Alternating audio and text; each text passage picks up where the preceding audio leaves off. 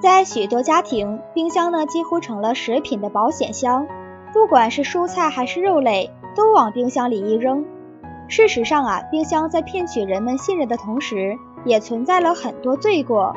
特别是那些富含维生素的蔬果菜肴，在冰箱中储存二十四小时，就会令很多蔬菜的维生素含量下降百分之三十。